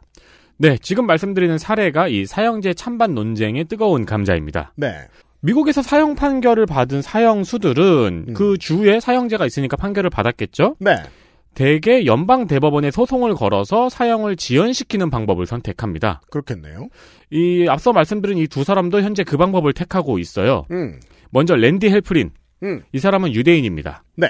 이 사람의 사형 집행도 소송에 의해서 몇 번이나 연기가 되었는데요. 음. 이유는 2003년에 판사가 그에게 사형 판결을 내린 직후 유대인 차별 발언을 했기 때문입니다. 좋은 꼬투리가 잡힙니다. 그렇죠. 네. 그래서 헬프린의 유죄 판결이 편향되었다는 주장인 거죠. 네. 이 정도의 이슈라면 미국에서는 어, 판결을 불신할 법한 분위기입니다. 네, 물론 공범인 다른 모든 사람이 사형 판결을 받았지만, 그러니까 같은 공범이라서 사실 재론의 여지가 없다고 생각할 수도 있는데 그러면 재판부의 권위를 인정하지 않는 결과가 되는 거죠. 그렇습니다. 네. 그래서 이 주장으로 소송을 걸었고 이 사실이 인정이 됐어요. 네. 그래서 현재 사형 집행이 유예됐습니다. 그렇습니다. 어, 여담인데요. 이 판사는 그 자신의 자녀가 이성애자 백인 기독교인과 결혼해야만 유산을 물려준다고 유언장에 썼던 게 까발려지기도 했어요. 그렇습니다. 이게 되게 유명해져가지고 사람들이 비웃었죠. 모두의 DNA를 검사하면 결국 유산을 지키려고 한 소리다. 그게 뭔진 모르겠지만 그냥 백인이 없을 거거든요. 그렇죠. 네. 자, 또 다른 생존자 패트릭 머피 주니어. 네. 이 사람은 불교 신자입니다. 그렇습니다. 그런데 사형 집행에 배정된 종교인이 기독교 목사라는 것을 지적하면서 소송을 건 거예요. 음흠. 어, 이 사람의 워딩에 따르면은 그러니까 변호사의 워딩이죠. 네. 종교의 도움이 가장 필요한 순간에 종교의 자유를 박탈했다. 네. 면서 소송을 걸었습니다.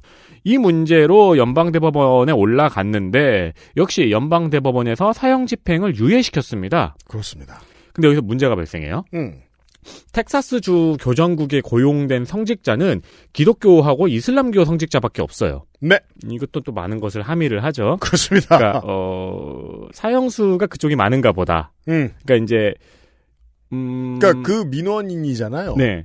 그 민원인이 주로 있는 사람들의 구성이 뭔가 보다를 예측할 수 있게 해줍니다. 그렇죠. 네. 그러니까 이제 사형 판결이 주로 누구한테 내려지느냐를 짐작할 수 있는 어떤 통계라고 볼 수도 있죠. 음.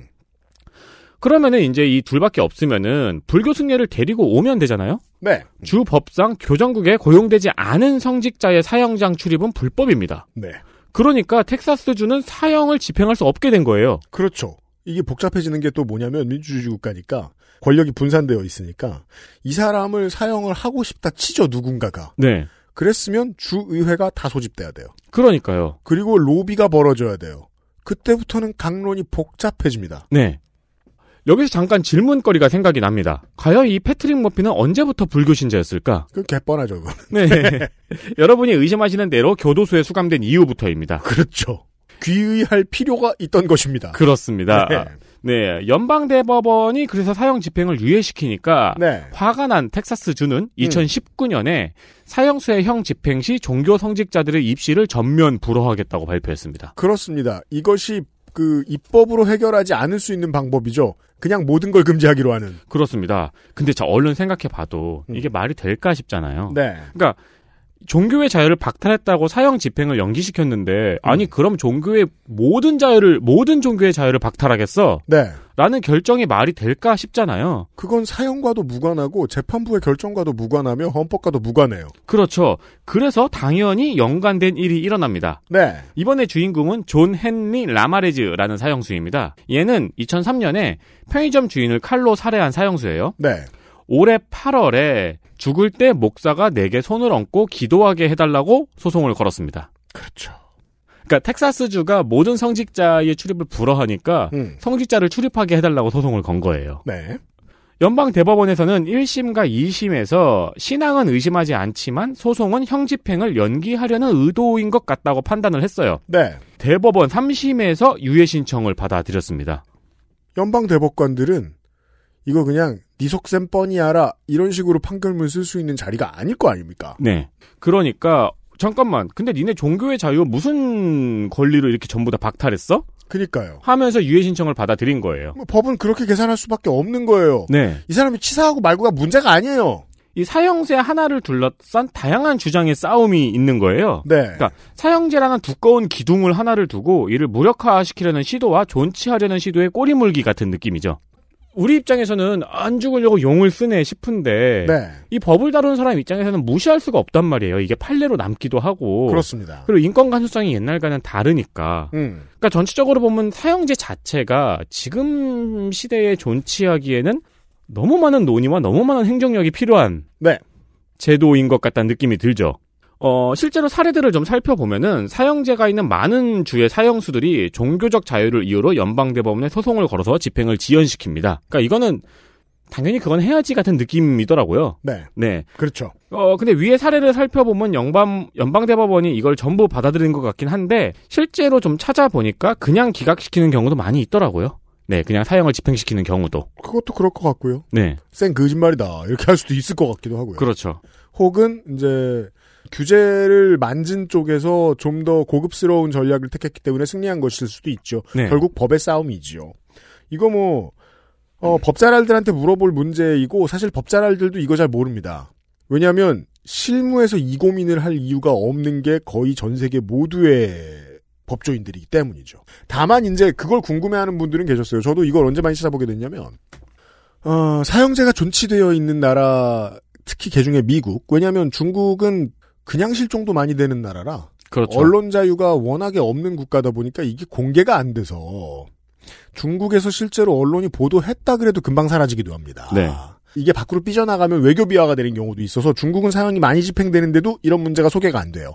대신 언론 처, 저 미국처럼 언론 자유가 많이 보장돼 있는 나라에서는 이게 외신을 많이 타죠. 어떤 경우 사형 집행을 했는데 죽지 않은 경우. 네. 그것 때문에 저도 궁금해서 문제 한, 한 10년쯤 전에부터 찾아봤어요. 심심치 않게 그런 일이 일어납니다.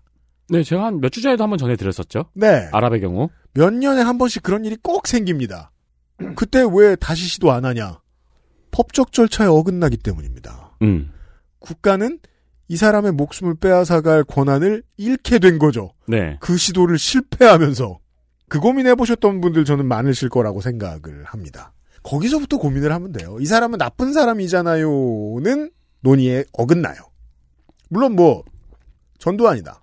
영원히 인격살인을 할 수도 있겠죠. 네. 당할 수도 있겠죠. 영원히 비난과 조롱의 대상이 될 수도 있겠죠. 다만 실무적으로 법적으로 목숨을 그 자리에서 확 뺏어가는 것은 그것과는 완전히 별개의 문제로 고민해볼 필요는 있습니다. 그러니까 옛날에는 미국에서도 이게 그냥 목사님만 들여다보면 됐고, 네. 그냥 잘못했으니까 사형을 한다 이러고 간단한 문제였는데, 음. 지금 우리가 사회가 이만큼 진보하다 보니까 네. 사형제라는 거대한 짐을 얹고 있기에는 너무 어려워진 시대가 된 거죠. 그리하여 지지부진한 채로 느리게 느리게 나가게 될 겁니다. 텍사스가 언제 바뀌는지 구경해 볼 필요가 있습니다. 다음 보시죠. 미국 얘기 한 김에 또 다른 미국 이야기를 준비해봤습니다. 좋아요. 2008년 12월 14일 이라크 국영 TV의 문타다르 알자이디 기자가 네. 바그다드에서 기자회견 중에 아들 부시에게 신발 두 짝을 투척했습니다. 야 이 땡땡땡아! 라고 국내에 소개됩니다. 네, 기억하시는 분도 많을 겁니다. 기자는 신발 한 짝을 던지면서 이라크 시민들의 작별 키스다 개자식아! 라면서 던졌고 그렇습니다. 나머지 한 짝은 과부들, 고아들, 모든 살해당한 이라크인들을 위해서다! 라면서 던졌어요. 음. 어, 부시는 처음 날라온 신발은 위빙으로 피했어요. 아, 영상을 간만에 봤는데 날렵했어요. 네. 두 번째 신발은 이라크 총리가 블락으로 막았습니다. 네. 그걸 한심해하는 사람들이 많았는데 막아준 사람 편인 게 그래도 옆에 있는 사람이 맞는데 왜 안 막아줘요? 아, 그건 막아줘야죠. 미국 대통령이라고 피하고 있으면 그게 더 이상하잖아요. 어, 그렇죠. 그리고 그냥 신발이 아닐 수도 있잖아요. 네. 당시 부시는 굉장히 의연하게 농담으로 그가 던진 신발은 10 사이즈였다고 말하고 대처했는데 네. 그때는 세계적으로 욕을 워낙 많이 먹을 때라서 의연한 대처는 주목을 받지 못했고 기자만 주목을 받았죠. 네. 20년 뒤에 그러니까 지금 입장에서는 15년이 지난 지금은 사실은 저는 마음 편하게 말할 수 있습니다. 어 그때는 세상 모든 매파가 다 악마 중에 악마인 줄 알았는데 어 매파들 중에서 가장 예의 바른 사람이 조지 부시 2세였다. 그렇죠. 그렇게도 구분 가능하다. 문타다르 알자이디 기자는 원래 반미 성향의 유명한 기자였습니다. 음. 미군에게 체포되거나 괴한들에게 납치당하는 일을 겪기도 했어요. 네. 어, 신발 투척 사건 이후에는 아랍 사회에서 반미의 상징이 되어서 인기가 크게 올라갔습니다. 그렇습니다. 이게 국가원수 모독죄로 체포가 됐고 3년형을 선고를 받았거든요. 음. 근데 석방시키라는 시위가 워낙 대규모로 일어나기도 해서 네. 결국은 9개월 만에 석방이 되었습니다. 그렇습니다. 어, 그리고 최근에는 뭘 하나 한번 찾아보니까 2018년에 이라크 총선에 나갔더라고요. 그렇습니다. 지방선거에도 나갔었고 보통 이제 뭐 새로운 정당 군소정당이라고 부르는 곳들은 다 그냥 시아파 성직자들이 당수인데요. 네. 네, 그런 그런 조그마한 정당에서 출마를 했던 걸로 알고 있어요. 네, 근데 당선 소식은 없더라고요. 그러니까요. 네. 어, 이 사건 이후로 세계적으로 신발 투척이 약간 저항의 상징으로 주목을 받았습니다. 그러대요. 네, 일단 이 기자가 던진 신발을 사겠다는 사람들이 많이 나타났는데, 그건 이제 덕질의 영역이죠. 네. 어, 근데 뭐 괜찮잖아요? 네. 수지, 수지품으로? 맞아요. 네. 그러니까 그 어, 리셀러의 입장에서는 가치가 너무 많이 올라간 신발이죠. 그럼요. 네. 근데 이제 뭔가 상징이 될 것을 우려했는지, 어, 이라크하고 미국이 신발을 폐기해버렸습니다. 그렇죠. 문재인 대통령도 신발 투척을 당한 적이 있죠. 음. 어, 지금 이 사건에 대해서 검색을 해보면 되게 재미있는 결과가 나와요. 네. 일단 이제 이 신발을 투척한 사람이 음. 나중에 경찰 폭행도 했고 뭐 여러 가지 혐의가 있어서 기사는 꾸준히 나오는데 보수 언론에서 이 사람을 띄우는 기사들이 썩 재밌습니다. 보수 언론이 이런 정신 나간 사람을 띄울 때 쓰는 어, 가장 흔한 방법이 있습니다. 일반인이나 시민이라는 수식어를 붙여줍니다. 네. 어, 일요 서울은 신발 열사라면서 단독 인터뷰도 했고요. 음. 조선일보 같은 경우에는 구속영장 발부 같은 기사에 단독을 붙여요. 배고프면은요 날씨에도 단독 붙입니다. 아니 무슨 그, 구속영장 발부에 무슨 단독을 붙여요. 아싸 일빠잖아 이거는. 나중에 저 대통령 누구 당선도 단독 안 붙이나 봅시다. 큰일 났습니다 단독 습관. 막 이러다가 정부 보도자료에도 단독 붙일 기세예요. 다만 중요한 건 감정을 드러내죠. 이 상관없는 단독은. 네. 네. 어, 시- 특히 신발을 던진 이 사람은 이 신발을 던진 유명세로 지금은 이런저런 활동을 하고 있습니다. 이 사람 활동만 정리해도 재미있는 걸 많이 볼 수 있을 것 같아요. 어, 최근에는 그러니까 코진연 공동대표래요. 코로나19 진상규명 무슨 연대. 여- 연구인가 연대 연대. 네, 무슨 코로- 연대. 네, 시민연대겠죠. 뭐 한마디로 말해서 텍사스에 많은 어, 선조브 아나키 같은 사람들 같은 소리 하는 사람이라는 소리입니다. 네, 코진연의 공동대표고 이 네. 코진연 공동대표 이 코진연이 올해 1주년 행사를 했더라고요. 네. 네, 여기는 무려 황교안 전 대표가 참여를 했습니다. 어, 이번 주 중에 미나문구하고 이게 좀 붙여서 고민해 볼 수 있는데요. 제가 그런 얘기 했었잖아요. 황교안 전 대표는 이번 경선, 대선 경선에서 자기가 컷오프에 통과할 줄 알았다. 음. 근데 안 됐다. 왜? 극우라는 게 원래 그때그때 아무 사람이나 똑같은 메시지를 던지면 되는 일이기 때문입니다. 네. 맥락이 없으니까. 그럼 저들이 말하는 건 뭔가요? 그냥 반대죠. 네. 이런 사람들의 활동에서 그냥 반대만 하면 되는 극우의 성격이 너무너무 잘 드러납니다. 원래는 건강 염려 되게 많이 하는 사람이래가지고 무슨 독감 백신 다 맞고 살았을지 어떻게 압니까? 음. 그래도 때가 오면 이걸 합니다. 그러니까요. 그러니까 네. 어, 이번 주 방송 들으면서 아니 근데 황교안은 어딜 갔어? 라는 그러니까 지금 이제 대선 국면에서 정답은 뭘까요? 윤석열로 대체됐어요. 어딜 갔어 했는데 여기 가 있는 걸 보면은 그냥 사라졌다고 봐도 되죠. 그니까요. 그 확실히 저 친구 만드는 법은 모르는 사람이 분명합니다. 네. 네. 자신의 의미도 잘 모릅니다. 아니 그래도 한때는 단식 단식까지 하면서 그렇게 모든 이슈를 다 가져갔던 사람인데. 그쵸. 네. 네. 꼭 그구만 그런 건 아니고 정치 자체 허망함, 허망함이기도 한데요. 이번에 지금 이 대선 후보 두 사람들 중에 누가 패배하더라도 아마도 뭐 한 5에서 7% 이상의 차이가 나죠? 그러면 그는 잊혀질 겁니다. 음. 빠르게. 뭐 한 20년 뒤에는 정동영 전 의원처럼 이회창 전 총재처럼 아니 저런 데서 나와? 이런 미래가 기다리고 있을 거예요. 정말입니다. 메이저란 비정하거든요. 네. 네. 정치인도 타이탄 토론 하나씩 있으면 좋겠어요. 그러니까 말이에요. 네. 돈이 많이 드니까. 예. 그렇죠. 선거 아니 막 어디서 유세 연설하고 있는데 네. 뒤에서 전혀 의외의 타이탄 트론 같은 거 들려가지고 사람들 막 화모하고 그러니까요. 우리 세대는 스티브 오스틴밖에 모릅니다. 네. 전 많이 알지만 전 떠들 수 없습니다. 뉴스 아카이브였습니다. 감사합니다. 자, 다음 주는 어, 성탄절 주간 기독교 국가들의 헐리데이 시즌이죠. 네. 노는 시간 많으실 때를 위해서 언제나 저희들은 XSFM 게임 오브 더 이어를 마지막 주 전주에 준비하고 있습니다. 아 성탄 기념. 지금 제가 열심히 하고 있고요. 들어보시고 관심 있으면 뭐 직접 체험해 보시는 거고 문화 컨텐츠라는 게 다 그렇잖아요. 그렇습니다. 네. 네. 그렇게 캐주얼하게 생각해 주셨으면 좋겠습니다. 다음 주 XSFM 올해의 게임 시간으로 다시 만나뵙도록 하겠고 주말에는 여전히 이은혜 작가와 칙칙한 세상으로 돌아가 볼 겁니다. 크리스마스 주간에 다시 뵙도록 하겠습니다. 윤세민 에디터와 유승민 기자였습니다. 그것은 알기 싫다. 442회를 마무리 짓도록 하겠습니다. 백신 맞으러 가세요. 감사합니다. XSFM입니다. I D W K